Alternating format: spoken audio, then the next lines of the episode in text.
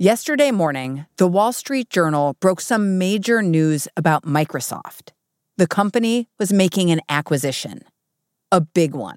The deal news of the morning Activision being bought by Microsoft. I mean, Activision Blizzard, a huge leader in video game development. This would be Microsoft's largest acquisition ever and the biggest cash funded takeover since the start of the pandemic. This deal will make Microsoft the world's third largest gaming company, and it's willing to pay big for that position $75 billion. How big of a deal is a $75 billion deal in gaming? It's gargantuan. It is market shifting. That's our colleague Aaron Tilley. He covers Microsoft.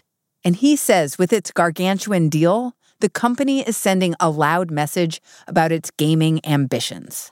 Microsoft has had a interesting strategy it's been rolling out for the past few years. It is essentially trying to create the Netflix for gaming. Activision is really the latest iteration of this strategy to build the ultimate gaming subscription platform. Welcome to The Journal, our show about money, business, and power. I'm Kate Linebaugh. It's Wednesday, January 19th.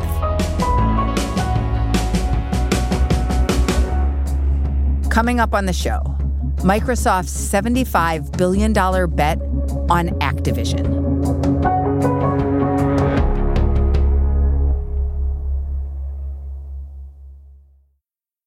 This episode is brought to you by Canva.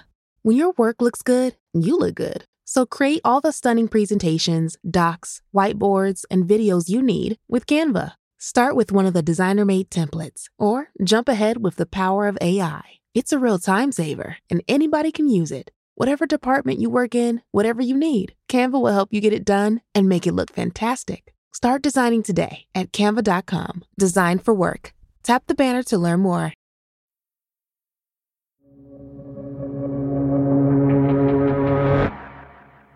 Microsoft made its name on the PC, but for decades, it's also been a big player in the gaming world.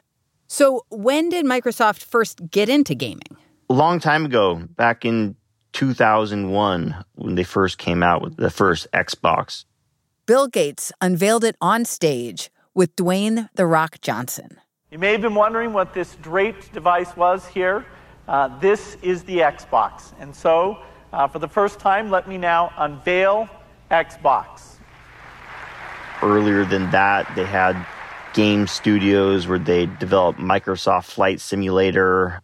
Windows was a major place where gamers would play their games. So it certainly is part of their past.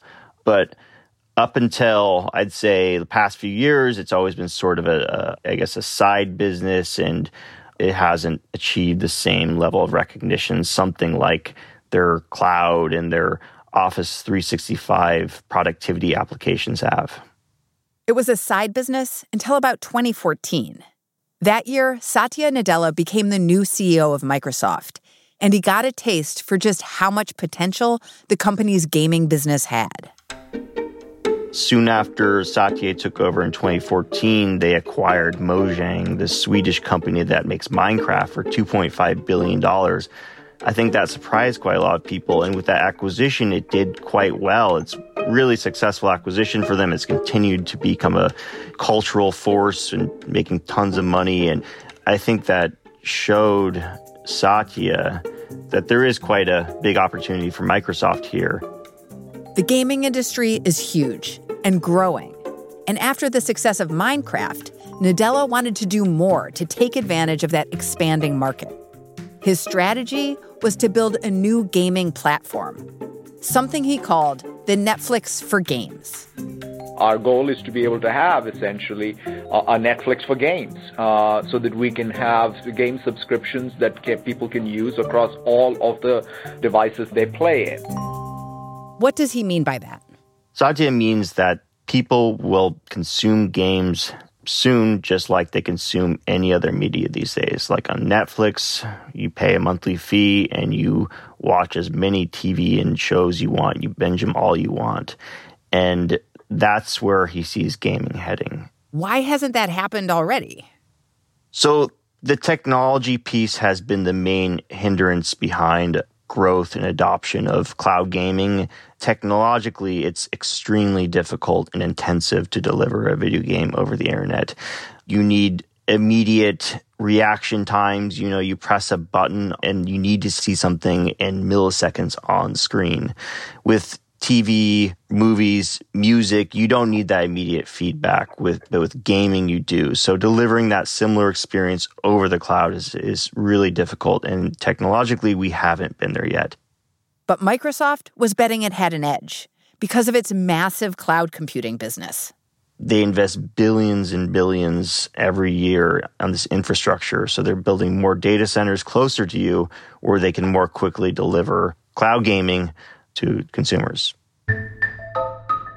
In 2017, Microsoft debuted the service it hoped would become the Netflix for games. It's called Game Pass. And its goal is to transform how people get and play games. People like Aaron. Are you a gamer? I am my whole life. And what game are you playing a lot of these days? Right now, I'm getting ready for Elden Ring that's coming out next month. So I'm playing From Software's previous game, Dark Souls 3. And when you started playing Dark Souls again, did you get it off of a streaming service? No, I bought it digitally over over PlayStation's you know digital store, and I downloaded it to my PS4, and, and I'm playing it straight from that. So it's the old traditional way of playing games. Game Pass aims to upend that old traditional way. Instead of buying games a la carte, Aaron would pay a monthly fee to play anything in Microsoft's catalog. Ideally, the games he wanted to play, like Dark Souls, would be available exclusively on Game Pass. Exclusive content. That's the whole play. It's exclusive. It's exclusive, and you got to get on Xbox and Game Pass if you want to play it. And one big way Microsoft gets that exclusive content is by buying up other game studios. Last year, Microsoft bought ZeniMax, the company that owns hit games like Doom and The Elder Scrolls. But that deal would pale in comparison to the one it struck this week. After the break, Activision.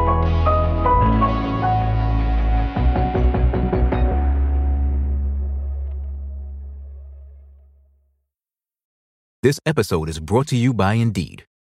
We're driven by the search for better, but when it comes to hiring, the best way to search for a candidate isn't to search at all. Don't search, match with Indeed. Use Indeed for scheduling, screening, and messaging so you can connect with candidates faster. Listeners of this show will get a $75 sponsored job credit to get your jobs more visibility at Indeed.com slash journal. Terms and conditions apply. This episode of The Journal is brought to you by KPMG. At KPMG, we make the difference. It's not just something we say, it's what we do. We work closely with clients to uncover insights that illuminate opportunity, develop bold solutions that innovate industries, and create better outcomes driven by data. Brighter insights, bolder solutions, better outcomes. It's how our people make the difference. KPMG make the difference.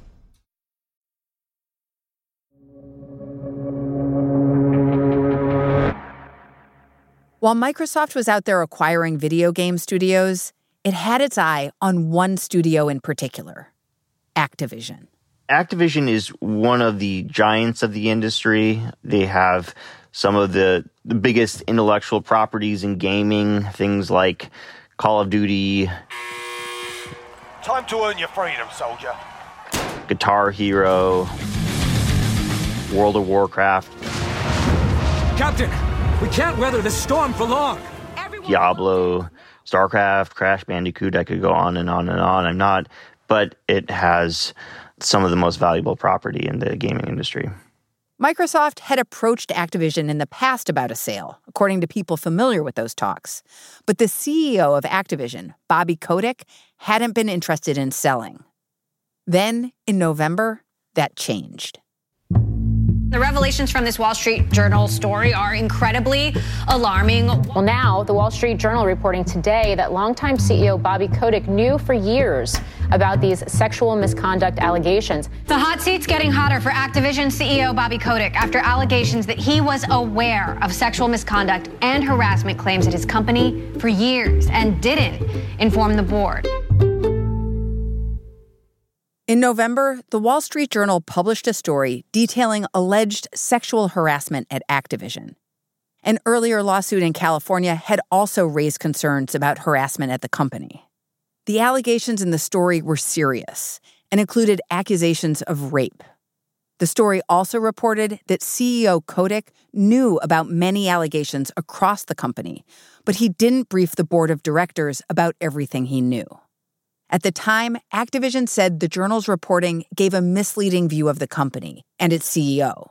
Kotick said he was transparent with his board, which issued a statement supporting him. The reporting created a crisis for Activision. The company's stock fell.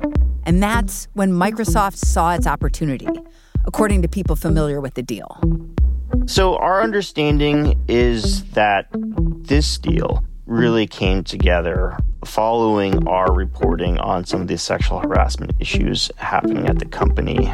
It caused a massive drop in their stock price. A lot of their gaming partners, including Microsoft, said you need to shape up. But at the same time, the bad news created an opening for Microsoft. The company approached Activision about a sale again. And this time, Activision was receptive. Publicly, Activision's board members had stood by Kotick. Privately, some were starting to get anxious, according to people familiar with the board. Employees and shareholders were upset. Some were calling for bigger changes at Activision. Selling to Microsoft seemed to offer a solution. Under the terms of the sale, Microsoft will buy Activision for $75 billion. So, what was your first thought when you heard about the deal? Did it make sense to you? It made all the sense in the world in terms of my understanding of what they need to do and what they want to do with Game Pass.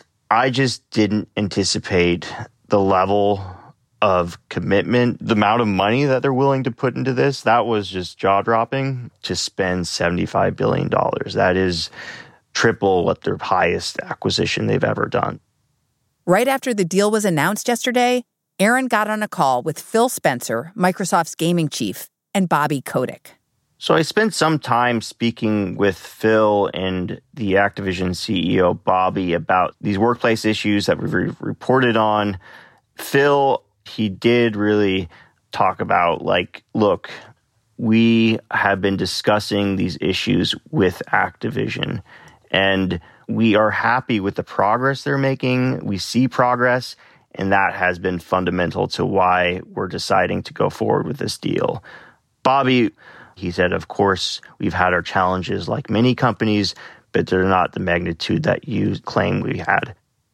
According to people familiar with the matter, if the sale goes through, Kotick is expected to leave the company. The Activision board said in a statement that it didn't consider Kotick's status in approving the deal with Microsoft. In the call with Aaron, Kotick didn't specifically address his future at the company after the deal closes. But he said he told Microsoft he will be available to ensure the integration goes smoothly. And what will the sort of cloud of these allegations mean for Microsoft in this acquisition?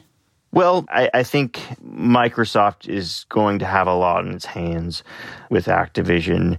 Company cultures aren't something easily changed. And the way Microsoft handles a lot of these acquisitions is that they try to be a little hands off because they bought the company for some secret sauce, something that really helped them succeed. So I'm guessing they're going to have to take a lot more care than they have with previous acquisitions because of these cultural issues. So we'll see how they handle that. Are there any regulatory risks? Microsoft has the Xbox, it's been buying big gaming studios. Could this acquisition trigger some antitrust scrutiny? Absolutely, it could trigger some antitrust scrutiny. Microsoft, for the past 10 years has been completely outside a lot of that scrutiny that we've seen bubbling up over the past few years. The whole techlash has completely bypassed Microsoft. They've done a very good job keeping out of the spotlight, and this could put them right back in. But Aaron says the biggest risk may be that this new streaming future for games doesn't happen at all. Microsoft is betting that it is going to be more than ever in the past a very significant player in gaming and original content that will be likely delivered through this gaming subscription service. That is the bet they're making that they need the content to deliver this next generation way that people consume video games. But if the market isn't there, that's a lot of money. That's a hell of a lot of money to spend on something that's not there.